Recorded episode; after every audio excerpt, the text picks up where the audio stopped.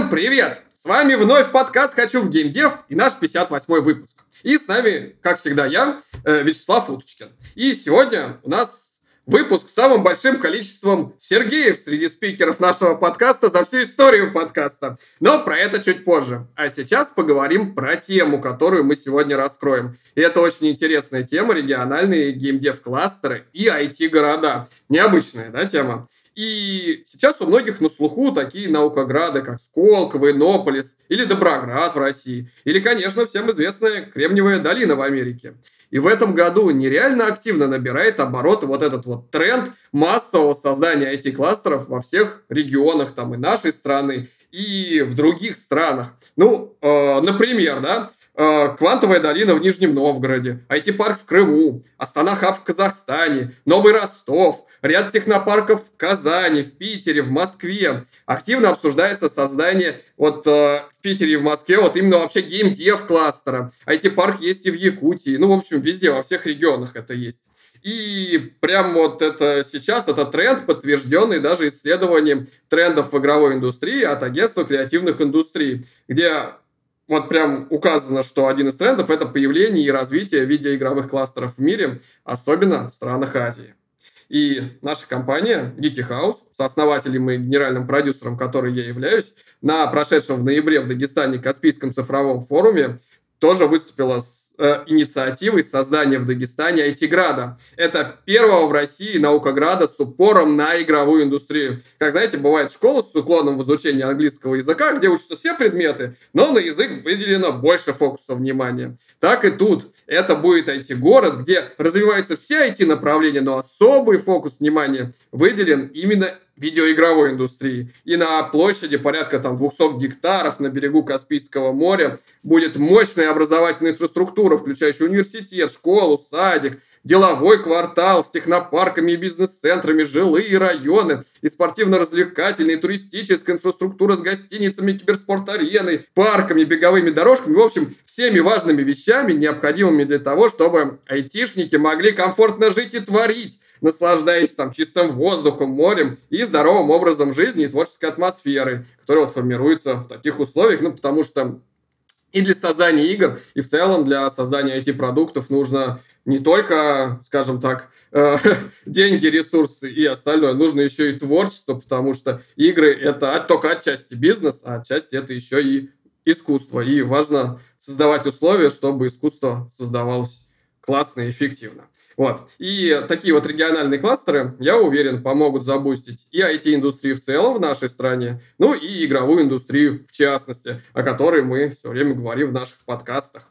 А, и так как именно в таких центрах всегда сконцентрирована и экспертиза, и возможности для международного сотрудничества издательства, и, конечно, финансовые ресурсы, включающие фонды, гранты, системный подход к работе с непрофильными инвесторами, а непрофильные инвестиции очень сейчас нужны в текущих сложных условиях игровой индустрии, и сообщество, которое помогает друг другу, и разные удобные инфраструктурные решения в одном месте, то есть надо сделать макап, зашли к соседям, которые этим занимаются, нравится озвучка, там зашли в другое место, еще что-то в третье. Вот. И, собственно, если хотите детальнее узнать про будущее Тиграда в Дагестане, то можно перейти по ссылке в описании нашего подкаста или написать мне в личку мой контакт тоже есть в описании. Вообще по любым вопросам можете писать мне в личку, в том числе и о том, какие еще подкасты хотите видеть, или если хотите стать спикером или партнером и так далее. Вот это вот все тоже пишите. Вот. И сейчас давайте по косточкам прям разберем вот эту вот тему создания региональных геймдев-кластеров. Как они помогают развиваться индустрии, как они создаются и работают. Вот. Как это все происходит, какие сложности есть и, ну, что обычно желают резиденты, которые там живут. Это все сейчас обсудим с нашими замечательными гостями.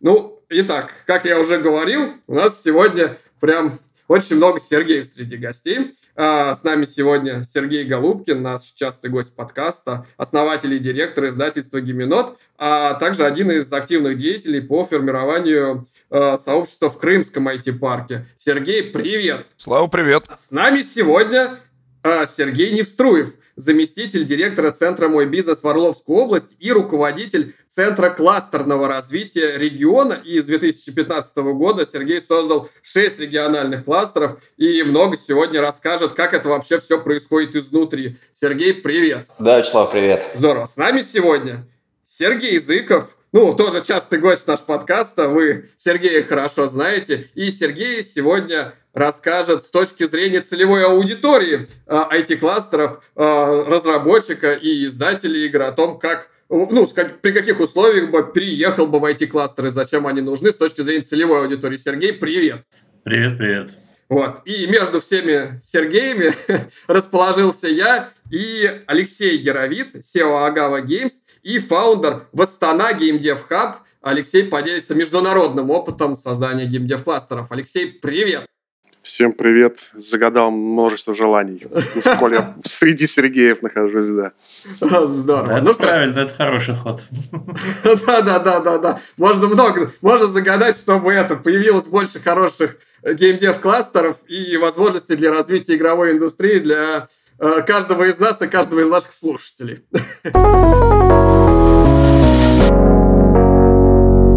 Ну что ж, давайте, наверное, начнем с опыта Сергея Голубкина, того, как вот ты уже прям формировал реальное сообщество в реальном IT-кластере, как это было, какие были боли, какие победы и что вообще хотели сами участники.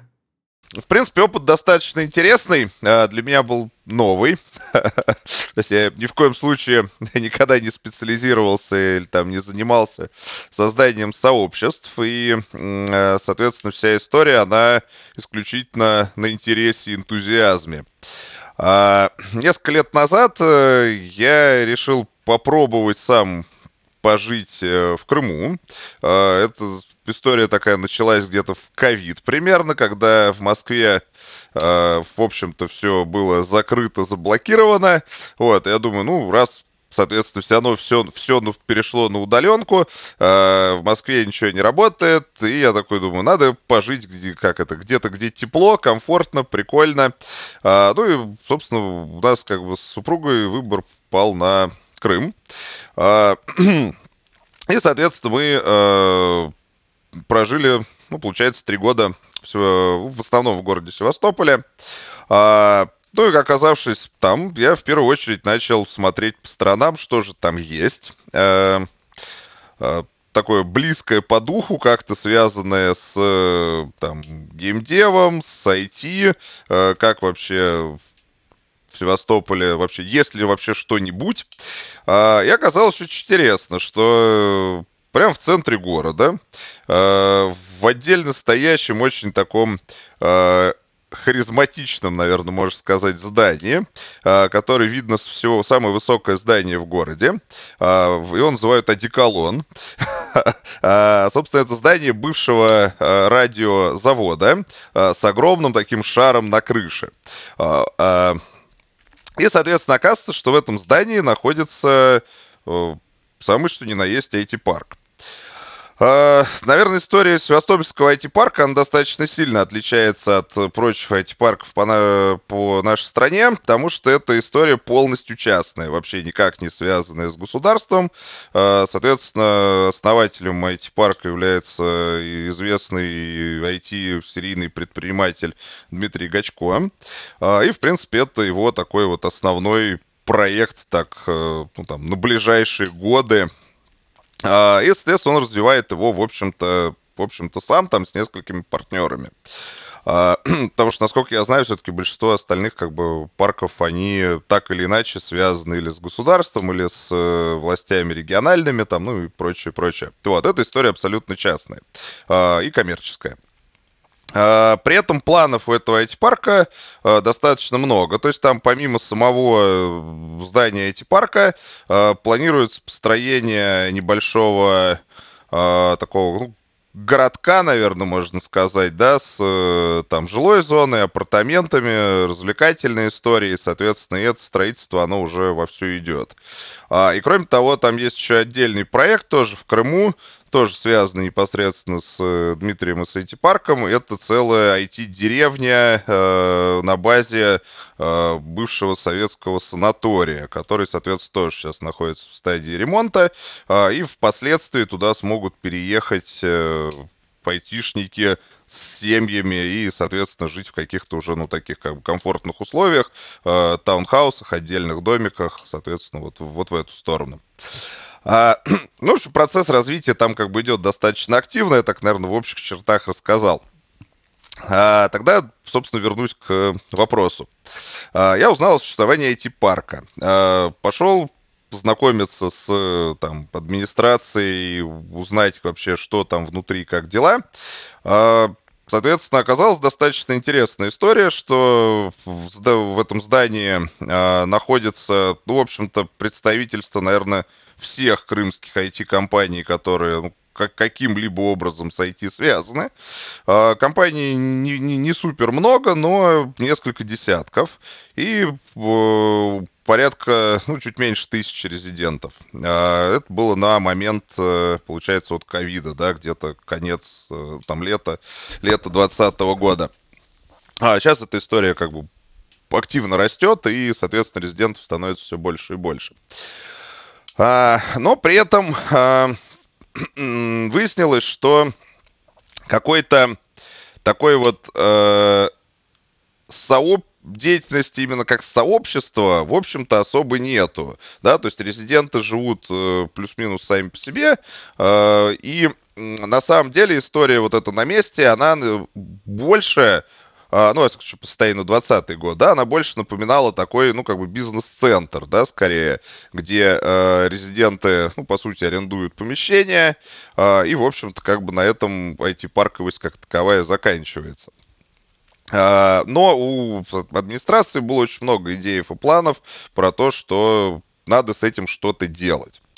Э, я появился со своим встречным предложением. Говорю, мне кажется, что сердцем подобного, ну, собственно, IT-парка может стать какое-то а, такое культурное пространство а, с баром, в котором, соответственно, смогут, во-первых, резиденты собираться на какие-то неформальные мероприятия, во-вторых, в котором можно проводить массовые мероприятия для резидентов вида лекции, метапы, какие-то истории с, с интересными спикерами. А, со временем мы дошли там до достаточно крупных катонов. Ну, вот. ну и, собственно, эта идея была воспринята с большим энтузиазмом, ну и мы, собственно, приступили к ее реализации. С этого все началось. А, таким образом, в Крымском IT-парке появился первый в Крыму IT-бар. А, а, был еще, кстати, да, важный момент очень интересный, что как раз э, у, а, вот, э, у, у IT-парка уже была своя пивоварня собственная на территории, но при этом, соответственно, пиво просто поставлялось в несколько там баров и магазинов по полуострову. А вот. Ну и тут так срабат... начинает срабатывать вот эта хорошая, как бы удобная синергия, да, что есть своя пивоварня, открывается соответственно, тематический бар. Мы сразу этот бар э, позиционируем как э, именно э, место тусовок айтишников, и бар очень сильно наполнен именно тематическими мероприятиями. То есть у нас два раза в неделю метапы, один раз метап проходит скорее в таком формате лекции, выступления как интересного спикера. Второй раз в неделю, в неделю он проходит скорее в формате такой, ну, больше тусовки, да, с, скорее со стихийным выступ, выступлением спикеров. А, соответственно, мы начинаем проводить более крупные мероприятия, такие ежемесячные на выходные. А, ну и, соответственно, начинаем искать э, еще компании, еще людей, э, по, соответственно, сначала по Севастополю, потом в целом по Крыму. А, соответственно, находим большую тусовку сообщества в Симферополе. Соответственно, с ними начинаем тоже как это дружить ездить друг к другу на мероприятия, выступать, в принципе, как бы общаться, искать какие-то тоже интересные точки соприкосновения. Потом находим несколько небольших сообществ по Севастополю, которые собираются, ну, как-то где-то сами, вот, и начинаем их тоже затаскивать на наши мероприятия. А, и, соответственно, таким образом тусовка все растет, растет, растет. Вот, и в какой-то момент э, потом конечно, очень сильно э, ударило по э, всей этой как вот, тусовочной деятельности момент, когда в Крым перестала быть удобная логистика, да, закрыли аэропорт. А, да, это, конечно, очень сильно подкосило, потому что к нам стала тусовка такая более закрытая, да, то есть э, стало очень сложно приглашать в гости спикеров там из, э, ну, там, с, материка, как говорят в Крыму, вот, ну и самим стало намного сложнее, конечно, выбираться. А, но, тем не менее, даже с учетом закрытия аэропорта, э, как бы внутренняя жизнь, она менее бурной не стала. Вот, и мы провели несколько очень интересных историй. А, а потом дальше мы очень хорошо развили партнерство с главным севастопольским вузом СевГУ. А, там достаточно сильная IT-кафедра. А, и, соответственно, мы стали много работать с молодежью. То есть мы запустили акселерационную программу. Потом мы запустили, ну, что-то такое типа инкубатора, как называется под названием IT Гараж, соответственно, чтобы искать уже более зрелые проекты и в них, э, соответственно, ну, как бы или инвестировать, или э, помогать э, ну, как бы ресурсами IT-парка, да, то есть в плане и резидентства, и каких-то программ, вот, и экспертизой. Вот, опять же, э, для многих э, таких студенческих стартапов очень важная история это партнерство с э, такими инфраструктурными резидентами IT-парка, потому что, допустим, там есть сервисы и процессинговые, и сервисы а, именно ну, инфраструктурные, хардварные, да, с серверными решениями, с облачными решениями, вот, э, сервисы городские, а, там связаны, например, с транспортом, с логистикой, с э, там билетами и прочее, прочее, да, то есть, соответственно, для многих проектов очень полезны такие контакты, интеграции. А, После этого мы стали делать достаточно регулярную историю с хакатонами, а, да, то есть мы сначала делали хакатоны такие общие, а со временем, когда посещаемость хакатонов стала большая, мы стали разделять э, хакатон на, ну, скажем так, студенческую часть и более профессиональную с участниками уже, а, ну, из как бы опытных, да, там, разработчиков, как представителей, допустим, резидентов. IT-парка. Вот, на самом деле можно очень долго рассказывать, мне кажется, что, и, да, да, да. что я уже вылезаю из любых таймингов. Ну да, да, да, нет, но рассказ очень интересный, то есть как творческая такая э, культура, да, выросла, получ... ну и акселерационные программы, и в целом вообще там содружество, содружество IT-парка выросло изначально из такой э, ламповой тусовки. Ну, собственно, обычно так и бывает, как вы инди, делаешь инди-игру в начале в ламповой атмосфере, она заработала первый миллион долларов, и там уже совсем другой подход к разработке и ко всему остальному. Так и здесь очень интересный рассказ. А, скажи, а какие вообще ну, цели ставили перед собой, когда это все делали? Ну, то есть, и как вообще реализовались они, не реализовались? Какое вообще целеполагание было во всем? А, ну, глобальные цели, наверное, ну, самого IT-парка в целом, да, то есть это, понятно, рост, привлечение резидентов и, ну, некая такая влияние, узнаваемость, да, чтобы быть таким центром притяжения для э, компаний, которые даже не являясь резидентами, чтобы они все равно, э, ну, допустим, участвовали в совместных каких-то мероприятиях, да, что, в принципе, стать именно вот этим центром притяжения. Э, ну, то есть моя, моя мотивация, да, как бы участия, она тоже как бы такая очень понятная, что э, я при, привык к тому, что, э, ну, как бы я в Москве постоянно хожу на различные там метапы, лекции, айтишные тусовки, да, то есть, и, то есть у меня какой-то вот, э, ну, такой уровень вот этой, э, как это, богатства и разнообразия такой культурной жизни, это, э, ну, там, два мероприятия в неделю в среднем. Да, и тут я как приезжаю жить в Севастополь, а, как это, все хорошо, как это, море, погода, вот, а и одного мероприятия нету. Я такой, так, подождите, с этим надо что-то делать. Вот. То есть, как это, если, если рядом э, ну, как бы нет того, что тебе нужно, какой вывод? Надо это создать. Да, ну, как-то так оно все и началось. Да, вот. Ну, доросли мы, да, до, до, до очень такого серьезного, в общем-то, масштаба, что э, ну, у нас все-таки центром того, что делал именно я, это является, а, ну, вот этот вот как бы бар плюс все мероприятия, которые в нем проходят.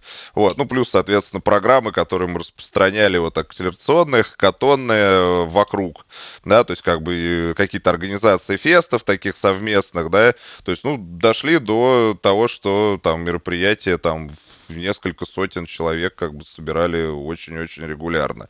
Вот. Ну и, собственно, наши как бы обычные базовые, вот, ну там, пару раз в неделю метапы, тусовки, ну там, до 100 человек приходило. Даже а, периодически как бы больше. А при этом сам, сам IT-парк получает новых резидентов, и которые в свободной экономической зоне сидят и пилят IT-проекты.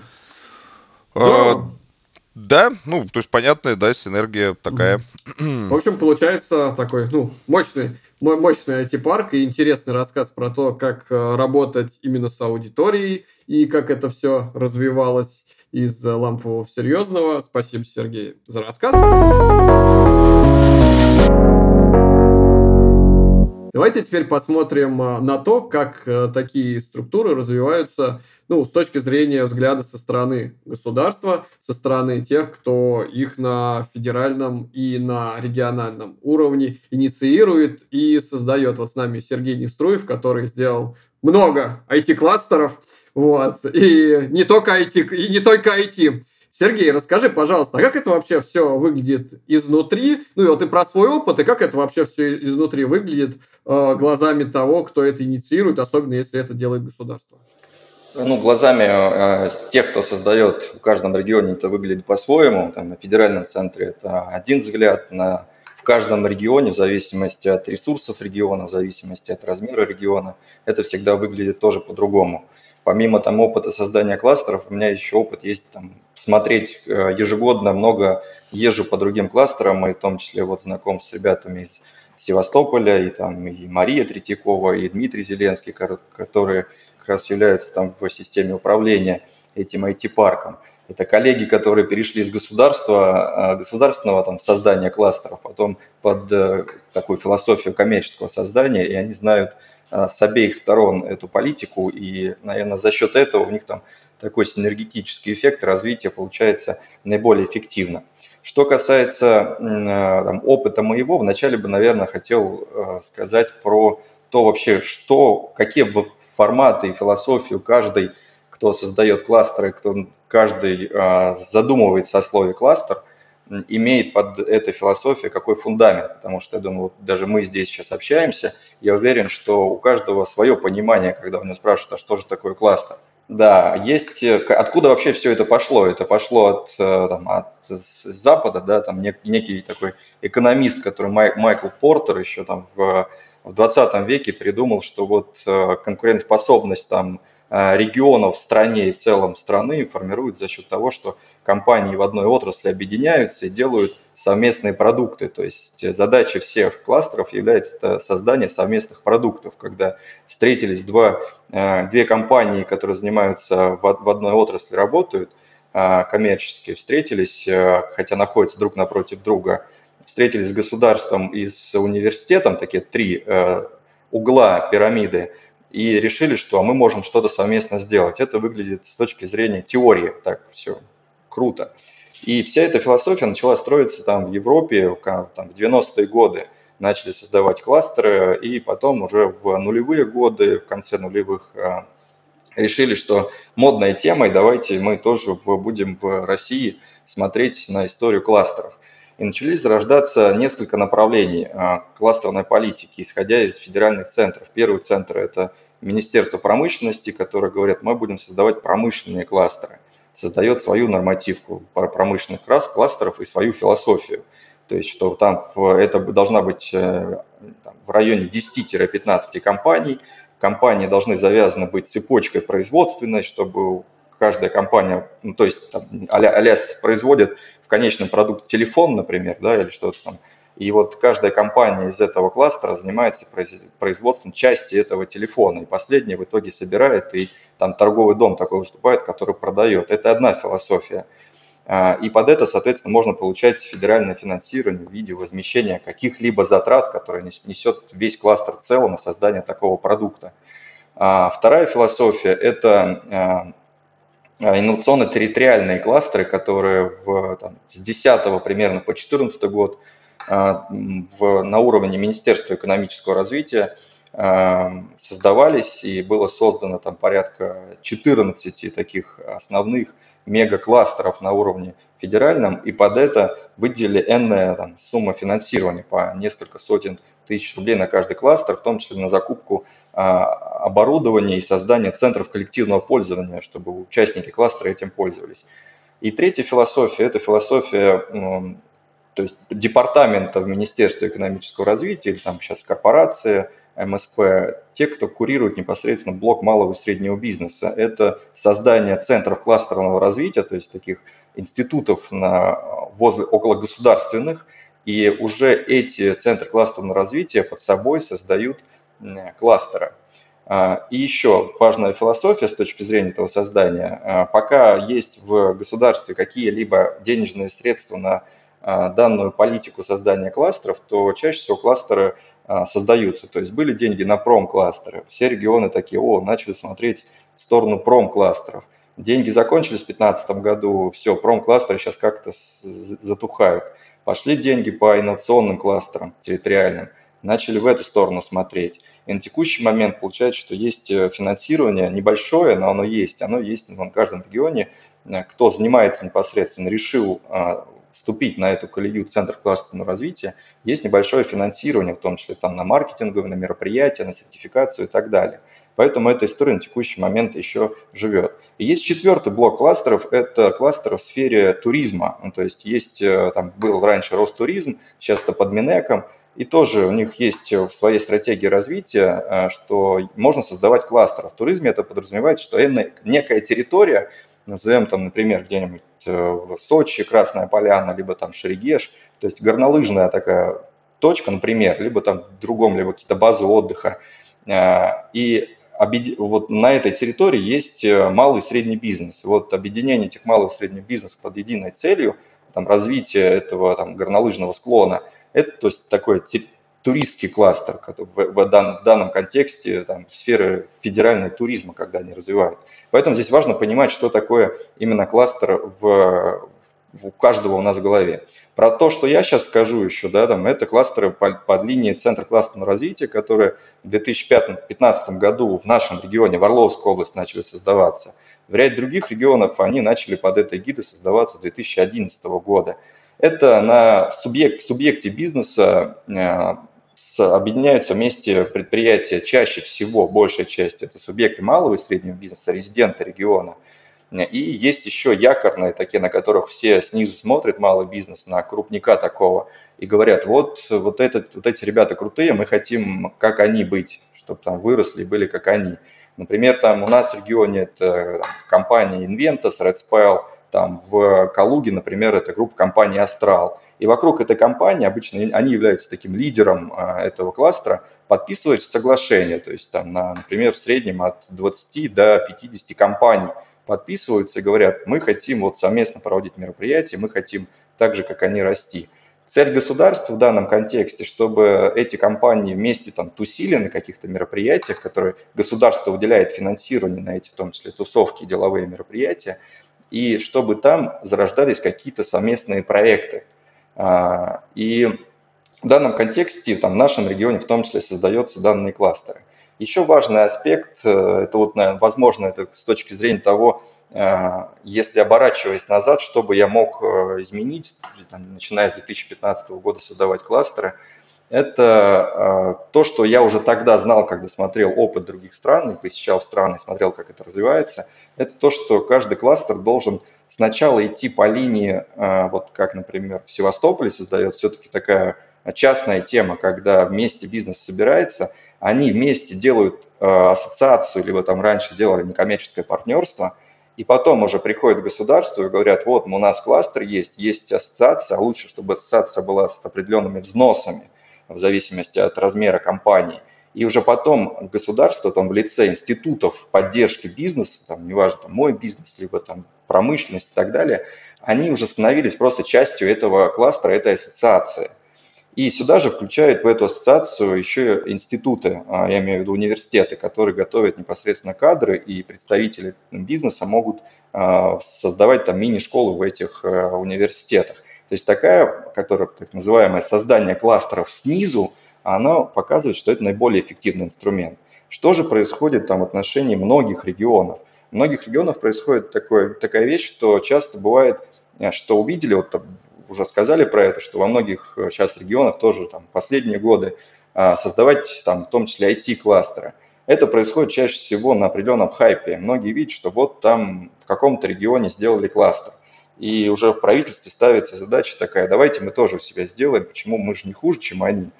А, и создается кластер чаще всего сверху. Ну, то есть вот из тех кластеров, про которые я могу сказать 6 кластеров, вот из них 4 кластера были созданы непосредственно сверху, когда государство говорит, вот бы там нам создать, чтобы у нас тоже была такая штука, как кластер, никто не понимает, зачем это нужно, но все говорят, что это круто. И а, потом я там как, как такой инициатор уже следующий этап, когда мне говорят, там, вот, вот хорошо было бы, это звучит как определенная цель на ближайший там год. И я уже встречаюсь с ребятами из IT-сообщества и говорю, вот э, есть такая тема, как кластеры.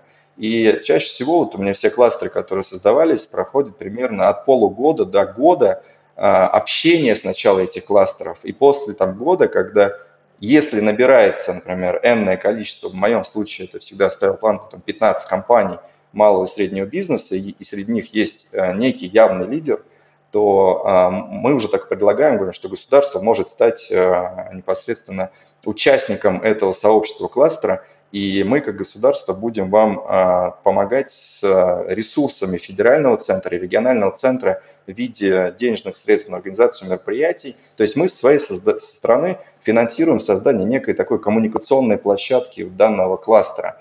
И внутри происходит взаимодействие. То есть у нас есть там совет кластера, который сам выбирает, то есть как, например, в рамках ассоциации, который выделяет, выделяет себя президента данного а, совета кластера. Есть члены совета, которые решают, а какие мероприятия полезны, какие тусовки полезны, какие не полезны, на какие выставки поехать, на какие не ехать, какую бизнес-миссию в какую там страну, а, другой регион поехать, приносят нам вот этот э, документ в виде там согласованного списка, вот мы решили, что нам вот это важно – и мы уже у себя рассматриваем и им выдаем, типа, господа, мы можем софинансировать там, до 90% ваших затрат на вот эти вот мероприятия, на которые вы хотите поехать. То есть в данном контексте в нашей а, сфере, а, в там, небольшом регионе на 350 тысяч человек, эта история работает так. Что касается состава кластера, то в большинстве регионов, такие как мы, небольшие, это чаще всего а, аутсорсинговые компании, ну, сервисные компании продуктовых крайне мало продуктовые чаще всего являются как раз лидерами такими в регионе. Э, и наша задача здесь в отношении, там, моя, в первую очередь, задача как э, Центр классного развития, это помощь таким ребятам, которые аутсорсинговые, но хотят масштабироваться, расти, это пробовать э, трансформировать их в продуктовые компании за счет институтов поддержки, таких как Фонд содействия инноваций, такие как Airfreed, которые выделяют финансирование именно на а, там, инновационные разработки и возможность создания продуктовых уже компаний внутри. То есть, в принципе, такие задачи, которые мы ставим а, у себя. Ну и, конечно же, это вот создание и поддержание той самой коммуникации внутри кластера, потому что э, сталкивать, там, знаете, как и раньше, когда я начинал, я там, решил, что это все сейчас просто, я сейчас приду к одному субъекту бизнеса IT-кластера к другому и скажу, «А давайте вы будете дружить и что-то вместе сделаете. Но они Когда надо... начинаешь делать свою первую игру, тоже думаешь, ой, ну я сейчас просто быстро платформер сделаю за полгодика да. и запущу его, а потом на несколько лет как понеслось. Да, да, и здесь также. И получается, что мы создаем просто коммуникационную такую некую площадку и смотрим, а получается там что-то или не получается. Если не получается, мы там, а давай-ка мы там сейчас сделаем приоритет на следующий год поездить по выставкам, например, да, и финансирование на это направление смотрим. Потом, либо там поездить по бизнес-миссиям. И в итоге там в течение года смотришь, некоторые ребята между собой вроде нашли какой-то контакт. Даже если они находят там с другими регионами, то или там другими IT-кластерами, мы тоже смотрим, что это определенный результат. Но конечная цель во всех кластерах, которые идут по философии государства, вот когда государственные деньги, это совместные кластерные проекты. То есть это прям основа, которая стоит в, в, во главе угла. И эту философию там, взяли еще из теории, которая там, разрабатывалась много-много лет назад – и у нас там в Советском Союзе были территориально-производственные комплексы, так называемые ТПК, которые создавались на территории. Вот это своего рода кластеры, такое модное направление последних там 15 лет, которое в России, но придумали и взяли это из, из философии Запада. А вот если брать IT-кластеры, которыми ты занимался, вот с этой философией, а с чем, ну, сами резиденты кластеров, те, кто там э, живет, те, кто там работает, они вообще с какими болями к вам приходят и зачем они участвуют? Ну, а зачем они там живут, зачем они там творят? Да, а большинство участников, отличный вопрос, большинство участников IT-кластеров, это в отличие, ну, в нашем контексте, в отличие, например, от того же Севастополя, который сказал, а, и в отличие, например, там, от Казани, в которых есть инфраструктура именно в виде как IT-парков, прям зданий, там, потому что там в Казани три IT-парка, вот IT-парк, IT-парк, который в Севастополе, в таких регионах, как мы, ну, там поехали наши руководители из правительства в Казани, говорит, вот у них там технопарк есть, или там какой-то промпарк, или, или IT-парк. Говорят, круто бы сделать, но у нас нет финансирования, чтобы построить это здание, а давайте мы создадим IT-кластер, но без здания, ну, то есть нет инфраструктуры вот этой. И это создает чаще всего просто разрозненные компании, которые в регионе находятся там в разных концах города, они подписывают соглашения. Чаще всего это микрокомпании, среднее там, количество сотрудников компании от 5 до 10, вот то, что, про что я говорю. Это компании микробизнеса, иногда которые переходят там, малый бизнес. И когда они все хотят зайти в кластер, они, а, когда вот приходят они ко мне, говорят, мы там слышали кластер, мы хотим вступить в этот кластер. Я первый вопрос задаю, а зачем, какую ценность вы видите в этом кластере? Они видят в первую очередь, эту ценность – это прям вот такая банальная, а вы сейчас нам денег дадите, и мы будем жить лучше. А потом следующий этап, когда я говорю, ну смотрите, там деньги у нас мы напрямую не даем, вам вот прям сразу не перечислим. Мы будем там, если у вас есть запросы, остальные его поддерживают, например, можете там на выставку поехать, либо можете там, если создадите какой-то совместный продукт с кем-то, можете там его заявиться на финансирование, мы вам будем выбивать вам грантовые средства, либо а, там другие источники финансирования, которые есть, которых огромное количество на федеральном уровне.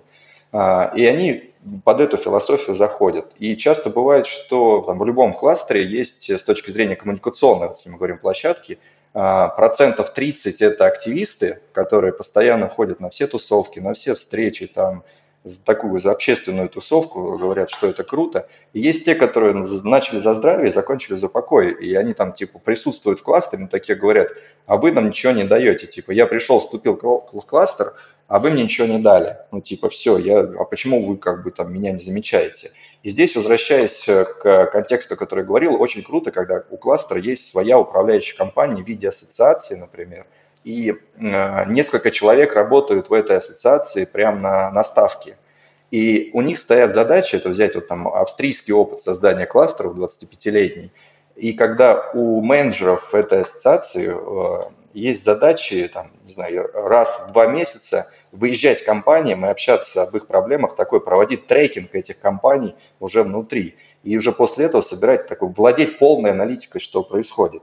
А когда это создается без управляющей компании, и управляющая компания так по факту является там тоже ЦКР, и, например, создано, как у нас там 6 кластеров, и возможности такой ресурсной нет именно выехать, то э, компании, которые заходят в кластер, подписываются, они думают, что это такая сейчас волшебная таблетка, которую сейчас все им сразу на блюдечке вот здесь вот будет. То есть и здесь а, часто ошибка, в том числе, когда создается на региональном уровне под эгидой государства, то, что само государство там, в лице различных институтов поддержки говорит, если когда создают кластер, типа вот вы сейчас входите сюда и все, и мы там сейчас будем вам помогать. И, а вот слово «будем помогать» это определенные обманутые ожидания бывают у всех по-разному, потому что государство видит одну помощь, как она будет помогать, а предприниматель, который заходит, он думает, что все, вот сейчас он операционкой занимается, и он сейчас, как только вступил в кластер, все, он станет поедет там, не знаю, на Мальдивы жить, а бизнес у него будет в кластере существовать. И вот эти вот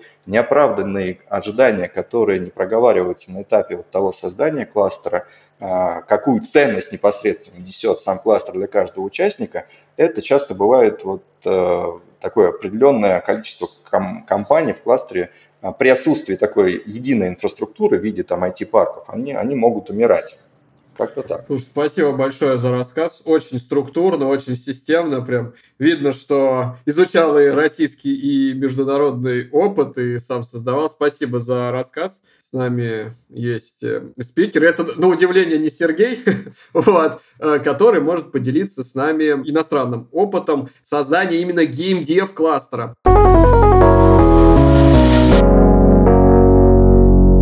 С нами вот Алексей Яровит. Алексей, привет. Расскажи, а какой у тебя вот опыт э, создания и формирования вот кластера геймдева? Вот Сергей, коллега, называл это кластерами. Все-таки скорее правильно это называть индустриальными парками и технопарками, если говорить эм, о российских ГОСТах, о российском законодательстве там, и так далее. А, вот, они бывают несколько видов, как Сергей правильно сказал, там агробио, туристические, индустриальные, чисто как промышленные, информационных технологий там, и так далее. А, у них различные требования там, и так далее. Ну, короче, а, переходим постепенно к международной деятельности. Значит, меня немножко задело, что так сказать, вот я давно пламенно выступаю, а как-то ну, развиваю там свои геймдев-компании. у нас эта штука никак не двигается. И тут абсолютно там случайно мои друзья казахи говорит, Леш, слушай, а вот у нас такая история есть в рамках Астаны Хаба, там э, в геймдеве экспертизы нет, мы понимаем, что геймдев там растет сумасшедшим образом, а, то есть мы как бы видим а, перспективу индустрии, а давайте приедешь к нам и там запустишь что-то. Ну и что-то мы так посидели, там пиво попили с ними, там в Москве, помнится, еще, э, подумали, что-то прикинули. Я поехал и, в общем, все это запустил. Как, вот, как Сергей говорит, история типичная снизу. То есть не получалось это сделать, ну, на тот момент не получалось это сделать в России. Я решил это сделать именно геймдев э, хаб, э, технопарк, в рамках, в рамках существующего инструментария уже, надо заметить, что казахи большие молодцы, они построили там Астану хаб, они приняли нужное законодательство, у них там сумасшедшие, значит, эм, ну, вообще сумасшедший институт, инфраструктура, то есть э, там есть э, зона действия британского права, британский суд, налоговые льготы, туда приезжают а, Google. Ну, понятно, то есть мы сейчас, когда к стратегии а, подойдем, вот это сравнительно все штуки, стратегии разные, поскольку они открыты миру, а мы, значит, в режиме санкций. Это отдельно надо будет проговорить. Да, ну так вот, и, и постепенно-постепенно они, так сказать, разживаются экспертизы, потому что там к ним прибрался PlayerX и там так далее, Слимрон Геймцентр, участником которого я, значит, являюсь. А, вот, проводится менторинг там и так далее. Стратегически здесь, ну, эм, они как-то развиваются, с моей точки зрения, немножко неправильно, что ли. А, но здесь можно вывести один общий закон а, для всего постсоветского пространства. Одни общие примерно болевые точки. Первое – это, конечно, нехватка основного ресурса финансового. Да? Мы все-таки живем так сказать, в мире капитализма, и инвестиционная среда, это топливо для бизнеса, она необходима. Ее там, по сути, э, не просто, ну, как бы, ее там мало, да, то есть они привлекают э, и довольно успешно в некоторых сферах э, зарубежный капитал, чего не можем сегодня позволить мы, но я думаю, подойдем еще к этой проблематике, как ее решить, значит, да.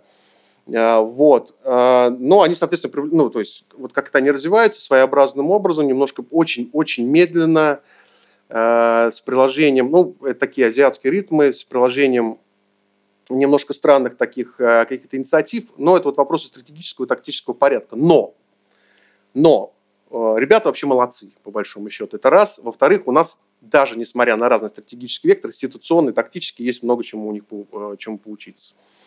А, ну, например, я сейчас там накидаю сразу таких первых панчей, что называется. А, например, насколько просто стать резидентом Астаны Хаба.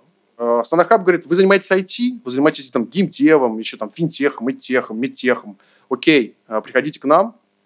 Вы когда-нибудь защищали пич перед инвесторами? Ситуация аналогична. У вас есть пич, у вас есть финплан, финпрогноз. А, вы эту штуку питчите, можно это делать и, так сказать, офлайн и онлайн, как вам удобно комиссия принимает решение, это делается достаточно быстро, эффективно и, и так далее. А дальше уже право выжившего, там принцип выжившего. То, то есть, если ты стал резидентом Астахаб, ну, это не значит, что ты там а, закрепился там навсегда и так далее. Не сдал а, какую-то отчетность, не заплатил, а, как это называется, там, ну, ну, строго говоря, роялти, да, раз там в квартал тебе надо платить, тебя исключили из хаба. А вот. И модели разные, да, то есть Сколково, наверное, все-таки перейдем, когда деньгам обсудим, это ключевая а, штука, потому что Астана уже зарабатывает. У них 1400 активных э, резидентов, которые раз в квартал выплачивают роялти в размере 1% от выручки. Очень важно, кстати, не прибыли, а выручки. Тебе 100 рублей упало на счет, рубль ты заплатил. А вот расскажи, как устроено в Астане Хабе с точки зрения того, как туда приходят люди, что, кому что они платят, какие проекты делают, вот это вот. Устроено достаточно все просто. Если у тебя есть опыт э, защиты проекта, там, pitch deck, да, там, elevator pitch э, перед инвестором, ты, в принципе, все то же самое делаешь перед э, комиссией основных хаба. Ты покажешь презентацию продукта, показываешь финпрогноз, защищаешь сказать, проект, можешь делать офлайн, онлайн, как угодно. Решение принимается очень быстро. А, вот, и ты довольно быстро становишься резидентом, соответственно. Дальше, как я говорил, ну, наступает правило выжившего. Если ты компания нормально функционирует, ты сдаешь регулярную отчетность, делаешь отчисления, ну, это, условно говоря, можно назвать роялти раз в квартал, э, ты платишь 1% Э, эм, от, от твоих доходов, очень важно, от выручки, не от, от прибыли. Тебе там пришло 100 долларов на счетный счет, ты доллар заплатил э, фонд Астаны Хаба. Соответственно, э, хаб, технопарк на эти деньги развивается. Ну и плюс, конечно, ты платишь налоги, очень небольшие налоги, только зарплат, то есть неважно, резидент у тебя в штате или не резидент, ты платишь то, что у нас называется там пенсионные отчисления, страховые там, и так далее. Ты платишь это в бюджет. То есть у тебя, в принципе, из резидент, резидентов ты платишь зарплату 10%, и ты однопроцентный э, налог у тебя один есть в сторону хаба, а, то есть роялти платишь раз в месяц. И за счет этого, за счет того, что э, Астана Хаб разрастается в плане резидентов как снежный ком, ну, там можно сделать, там, не знаю, медиану или среднее вычисление по, по роялти, вот столько-то компаний, средний доход у них такой-то, и, и, и с этого 1% набирает как бы очень большая сумма. Да, слушай, интересная система. Я вот наши IT-парки даже не, не слышал, чтобы брали 1% именно от э, прибыли от выручки, от выручки, да, важный от, момент. От, то есть с оборота получается. Да, да? верно, один, верно. Один, Это очень 1%. Ну да, это достаточно большие деньги, которые хватает на, на, наверняка хватает им на быстрое активное развитие. И вот они стали смотреть в сторону игровой индустрии, насколько я знаю. И ты там активно участвовал с точки зрения развития там геймдев ну, геймдев кластера внутри большого кластера Астана Хаб. Алексей, скажи, а вот основываясь на том опыте, который ты видел в Астане Хабе, как считаешь, для тех, кто сейчас развивает в России IT-кластеры, кластеры, связанные с игровой индустрией, э, в какую сторону стоит смотреть, какие основные вещи стоит развивать? Э, очень хороший вопрос. Я сравниваю даже не только с э, там, астанинским опытом, но и с IT-парком ташкентским в Узбекистане – Э, с другими технопарками айтишными, которые там сегодня есть там, в Европе, в Штатах и так далее. Если мы говорим конкретно про геймдев, все-таки, да, коллеги, мы говорим про геймдев технопарки. Мы бы хотели с вами развивать узкоспециализированные геймдев технопарки. А я, кстати, такую занимательную статистику недавно читал, что в мире из несколько тысяч технопарков, ну, там по-разному, там 700 пишет, что тысячи, ну не несколько, тысяч, конечно, но что-то порядка цифр такие, не больше 20% узкоспециализированных технопарков. Вот мы хотим с вами сделать геймдев технопарки. Что должно быть сегодня в России, в этих технопарках, ключевые штуки, которые позволили бы э, геймдеву как индустрии за счет этого решения ну, быстрее вырасти, да? э, бустануться, говоря на нашем жаргоне. Я для себя выделил, выделил, прошу прощения, три таких ключевых паттерна, три кита, что ли. Да? Итак, первый, вообще главный пункт – в условиях текущей конъюнктуры, это выстраивание таких э, бизнес-цепочек, а, гибких и адаптивных цепочек добавленной стоимости, чтобы тот самый э, прибавочный продукт, э, прибыль от геймдева оседала здесь, в России. То есть, иначе говоря, чтобы важный момент, очень важный момент, в условиях не только не просто сохранения российской геймдев-компании на, на глобальном рынке, но и глобальной экспансии. Да? А, то есть выстраивать таким образом вот эта цепочка добавленной стоимости, чтобы, если угодно, это антистанционная, э, гибкая, адаптивная такая антистанционная деятельность. А, то есть, чтобы, конечно, бенефициаром всегда был э, российский геймдев, ну и российское государство, по сути. Об этом почему-то, ну, назовем это первый пункт э, такой внешнеэкономической деятельностью, организационно-юридической такой. О нем почему-то очень мало говорят сегодня. И для меня это очень странно. То есть я допускаю, на самом деле, такую вещь, что Э, деньги любят тишину, и, может быть, сильный мир э, всего прорабатывает все эти решения, ну, так типа втихаря не светят, тогда окей. Но, к сожалению, просто со стороны очень практически ничего не видно, не слышно на эту тему, а я немножко все-таки внутри вопрос.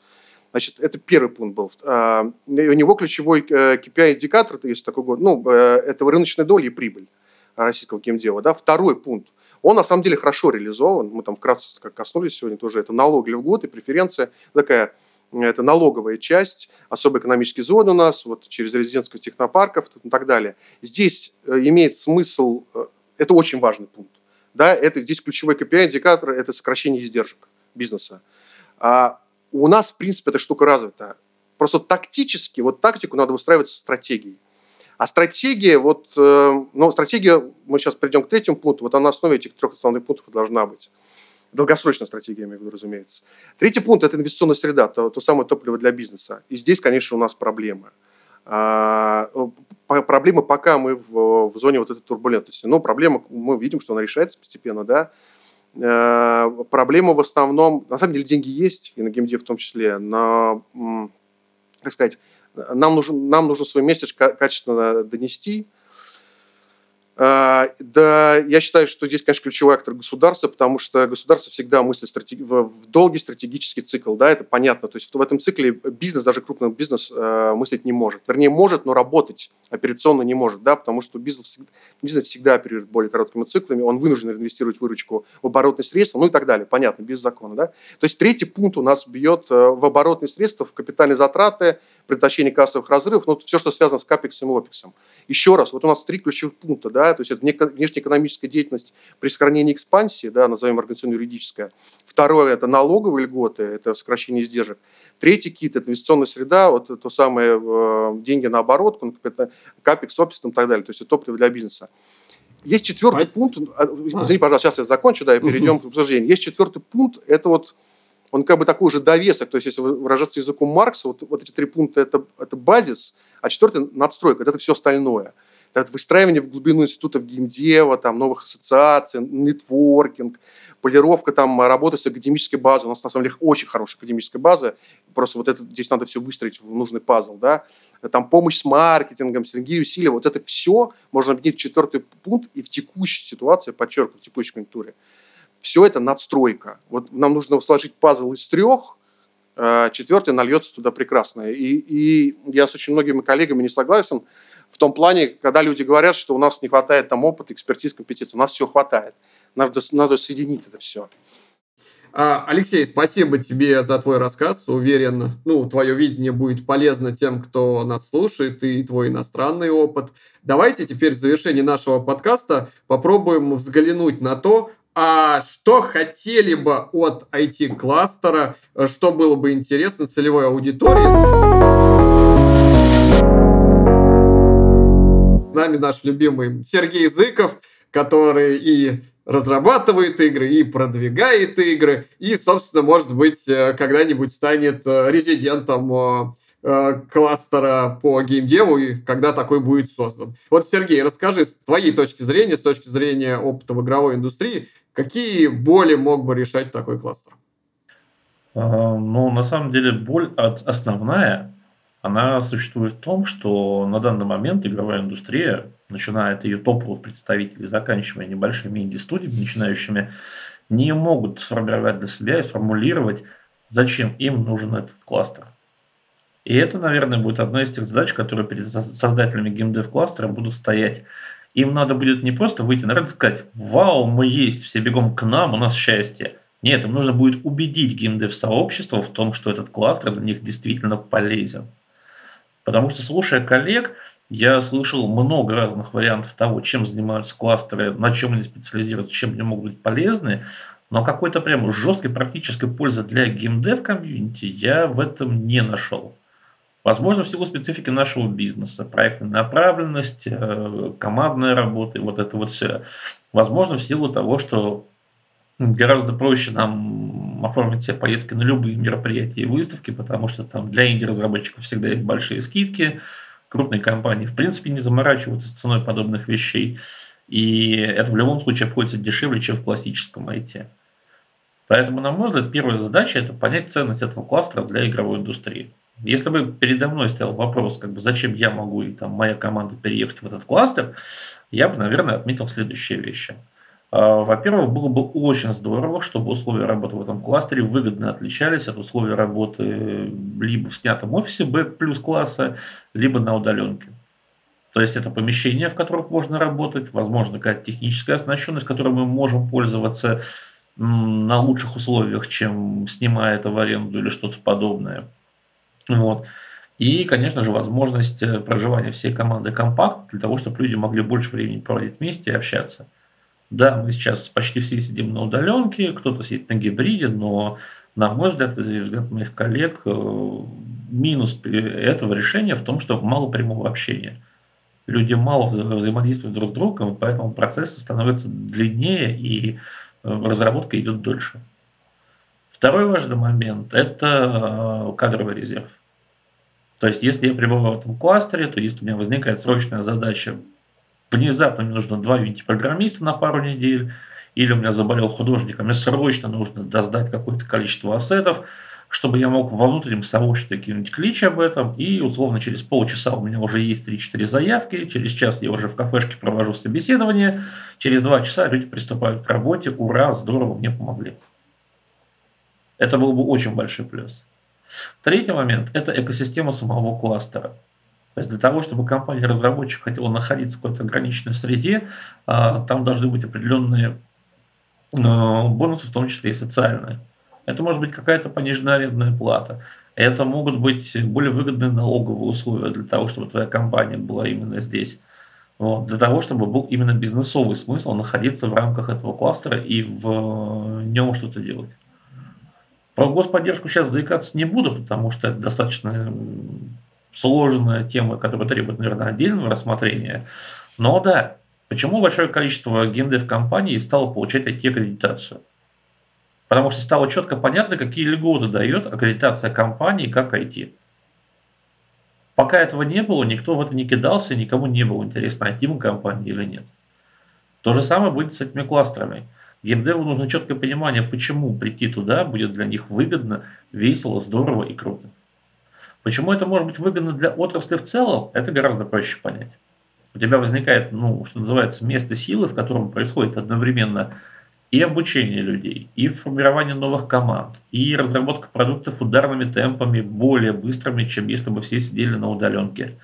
И возможность приглашать каких-то действительно потрясающих э, менторов, спикеров, людей, которые смогут забустить всех нас в этом плане. Но банально, если хочется послушать концерт Бон Джови, то тебе придется заплатить денег за авиабилет, за перелет, за проживание и не самую маленькую цену за концерт. Но если 100 тысяч человек скинутся гораздо меньшими деньгами, то Бон Джови с удовольствием прилетит к ним и сыграет им концерт прямо, в общем-то, в этом месте. Наличие кластера позволяет в том числе реализовывать подобные вещи.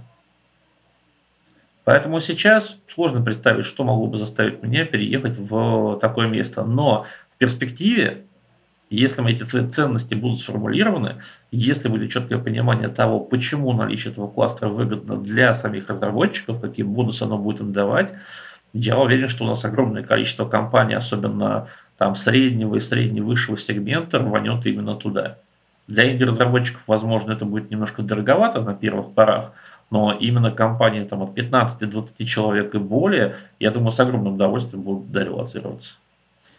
Кстати, когда мы сейчас работаем над IT-градом в Дагестане, именно такой логикой, Сергей, которую ты рассказываешь, мы и ну, на нее опираемся. И как раз видим, ну, в числе нашей целевой аудитории, малые и средние компании, в том числе и инди-разработчики, и компании вот где-то порядка 20 человек, и как раз философию и ценности формулируем близко к тому, что ты сейчас рассказываешь, так что здорово. Может быть, вместе с тобой будем жить в Айтиграде на берегу Каспийского моря через несколько лет. И это хорошо.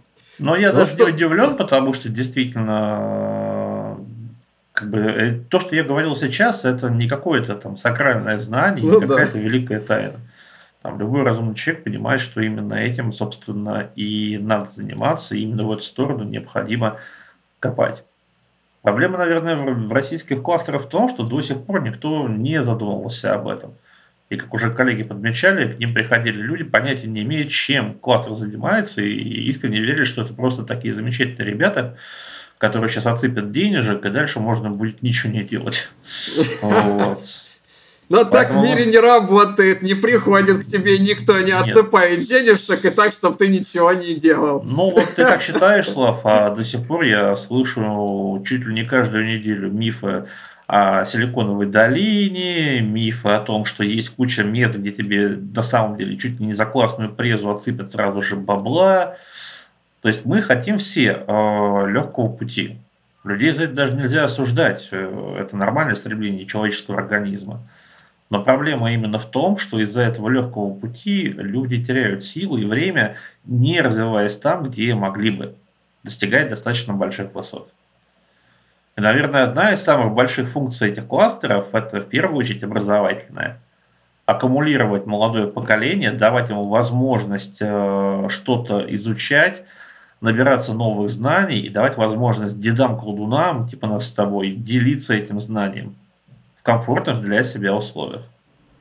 И всем нашим спикерам сегодняшним. Ну что ж, мы сегодня очень интересно поговорили про кластерную политику, про философию формирования IT-кластеров, что это такое, какие они есть, узнали опыт и российский, и иностранный, а, обсудили, что вообще от них нужно и как они могут помогать. И давайте все вместе и правда не будем гнаться за философским камнем, которого не существует, а будем системно, поступательно идти к своей цели, так сказать, медленно спустимся с горы и будем делать хорошие игры, которые несут хорошие смыслы. А вот этот вот самый тренд на формирование IT, региональных IT-кластеров в России, на появление IT-городов, он поможет этой цели достичь более эффективно. Ну что ж, еще раз большое спасибо нашим гостям, которые сегодня были. Сегодня много было спикеров в подкасте. Редкий случай. И давай и спасибо нашим слушателям. Подписывайтесь на канал, ставьте лайк, нажимайте колокольчик. И увидимся в следующем выпуске через три недели. Всем спасибо, всем пока! Всем пока. Спасибо большое.